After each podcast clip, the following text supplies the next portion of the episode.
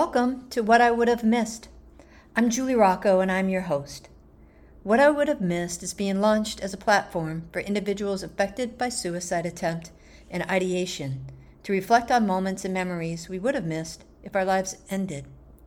My wish is that our stories will offer hope to those who are hurting and be a reminder to those who are healing that happiness is possible. Collectively, we are a light at the end of the tunnel. May this be a lighthouse for you.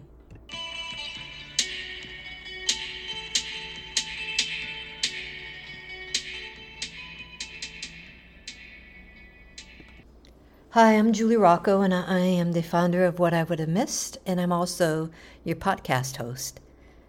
Thank you for joining me today. I'm grateful that you are on this collective journey of hope, healing, and happiness. This is the very first episode of What I Would Have Missed, and I thought it would be important that I share my own personal journey, my story of what brought what I would have missed to the forefront in my own life. I want to start by sharing that I am in a space today of much joy and love and peace and happiness, and I am grounded in the knowingness that I am okay, I am safe, and I am worthy of life.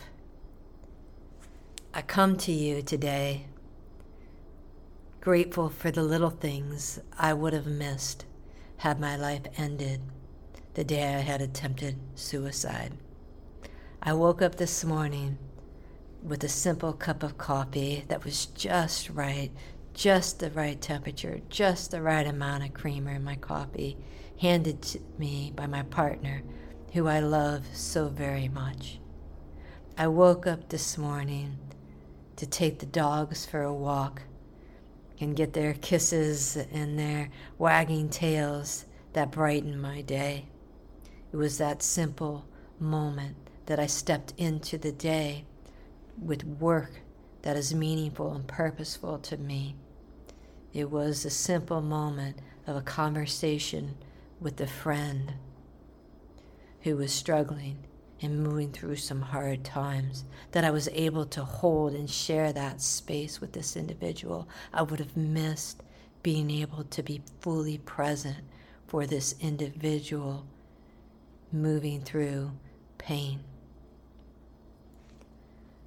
I want to share with you, I want to move back in my journey before I was grounded in worthiness and before I was grounded in a space of self love. Many years ago, I was lost. I was feeling lost in life. I was feeling that I wasn't able to bring myself up to the place that I thought I should be at that specific time in my life, that I should have achieved a certain moment of success measured however I deemed it at that time. I was experiencing certain turmoils in my life, some created by trauma that I had endured and suffered, and some created by ongoing relationship challenges that I wasn't skilled to manage. It eventually culminated at a moment when I came home from work one day, one afternoon, and I discovered that my partner at the time had died by suicide. That moment of tragedy began a rapid spiral in my life. I was I was holding on. I was barely holding on through moments of pain and suffering. But I began to spiral really rapidly. And I wasn't able, or I know that I had friends and family, and I'm grateful they continued to reach out and reach and reach and reach out to me as they saw me suffering. And I made the choice to isolate. My world got smaller and smaller and smaller and smaller until it was so small that it was only me that existed. I could only see me. I couldn't see beyond the world of me. And so, in my suffering, in my pain, in my hurting, I only felt that I was the only one that was accountable to my choices. I felt that I was the only one that would face a consequence to my choice. I was in an echo chamber of voices that was convincing me that no one would miss me, that perhaps I potentially would be alleviating any burden that someone felt as it related to my care, the um, urgency of my emotional fragility and how to manage it. So, you know, it's, it was a lie. I know that now.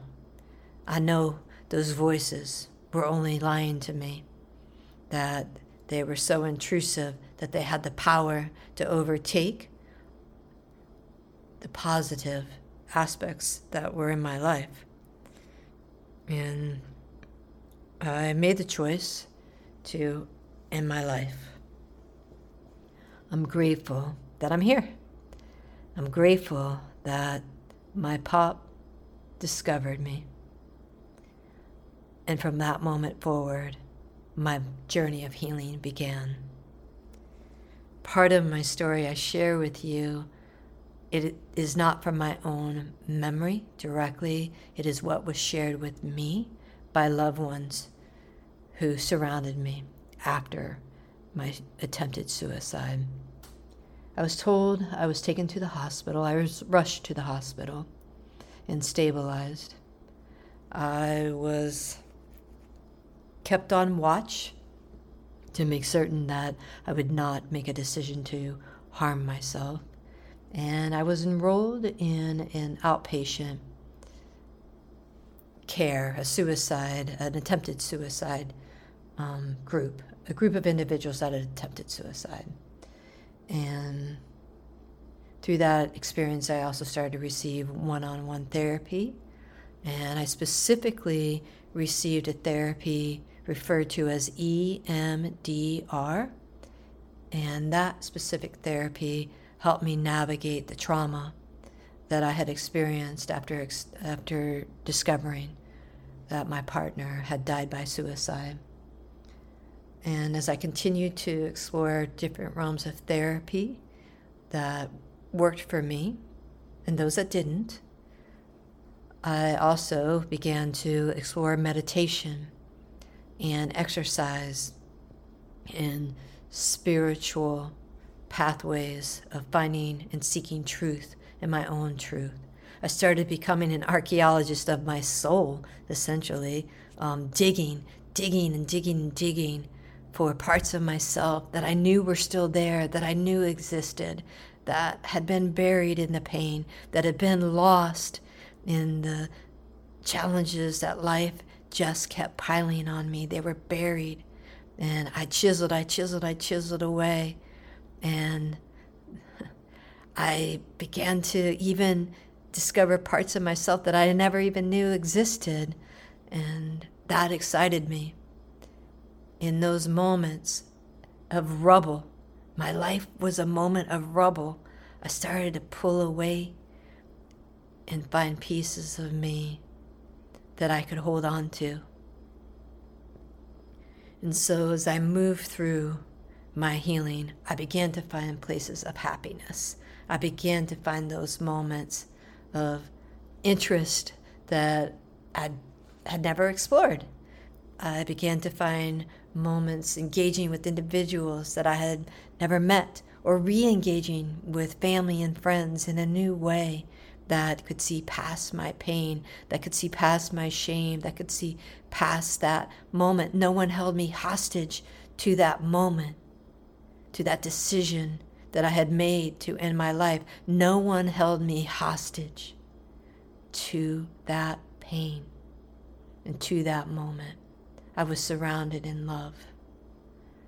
And I'm grateful that I'm able to have memories now that I would have missed out on. I would have missed out my son Zach. He turned 30 and he wanted to go on a trip for his 30th birthday. And he has lots and lots of friends. And he chose me. He reached out to me, his mom, for his trip to Mexico City to celebrate his 30th birthday, his 30th year on earth. He reached out to me. And we had so much fun. I'm so grateful for that invitation. I would have missed that invitation. I would have missed the invitation to my son Nick's wedding. I would have never met his wife. I would have never met Allie as his girlfriend, let alone his wife. I would have never made it to his wedding. I would have never danced the mother son, the mother groom dance that we had picked out when he was a little boy. We used to dance to Lee Ann Womack, I Hope You Dance, and we always said, When you get married, that will be our song. I would have missed that. I would have missed our song. I would have missed my own birthday. I would have missed my 50th birthday party. It was a celebration where so many people in my life gathered around my family. Um, we celebrated all the things that bring me joy. And it was a major milestone, and we all know 50, 5 0. That's a, a big year in anyone's life. But in mine, when we were celebrating my life at 50 years. It held a unique moment of realization that I am still here. I would have missed. That was pre COVID. We were still blowing out the candles on the cake. I had 50 candles. I would have missed blowing out those candles on the cake. I would have missed finding a love for spoken word. And that's just recent, recently. So again, uh, I'm still here, but it does not mean that life does not present its trials and its tribulations. It does not mean that I am not moving through dark moments and periods of sadness. It does not mean that I have days where I am pushed to emotions that are hard to manage. But I'm finding different outlets to manage those. Spoken word is one I've recently found. When I say recently, I'm talking a couple months ago. I wrote a spoken word and performed it for the first time. And recently I did a second one. And I'm going to continue on that path. It's bringing me joy, it's bringing me healing, it's bringing me a community of individuals that support and accept and fully embrace the full expression of myself. I would have missed in March. My father moved in with me as we prepared him to transition from this life. I had the privilege of sharing my home with him during his final months on earth. And I would have missed being with him. I would have missed holding his hand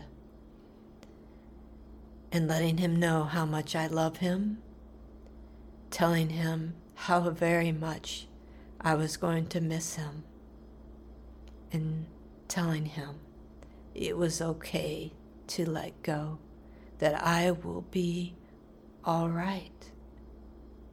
I would have missed the privilege and the honor of saying goodbye to my father. I would have missed the privilege and honor of his legacy day in and day out that I try to bring forth as I move with family and friends and colleagues and community. I did not know in that moment of pain that was so great what I was giving away. In my moment of giving up, I did not know what I was giving up. I'm so grateful I'm able to share these memories I would have missed. I'm so grateful that I have a future of moments I am not willing to miss. I'm not willing to give up on the future that holds travel for me. I haven't traveled internationally very much, a couple countries, but I plan to see the world. I'm going to move in the space of the world is my oyster, and I'm going to crack open every single one. I'm not willing to miss that. I'm not willing to miss out on bringing what I would have missed to a global stage. That's there's irony in that. What I would have missed is what I would have missed. I'm not letting go of that. I refuse to let go of a future that holds for me sons that want to have children, sons that want to have my grandchildren. I refuse to let go of the opportunity to meet my grandchildren. These are moments that I could not see.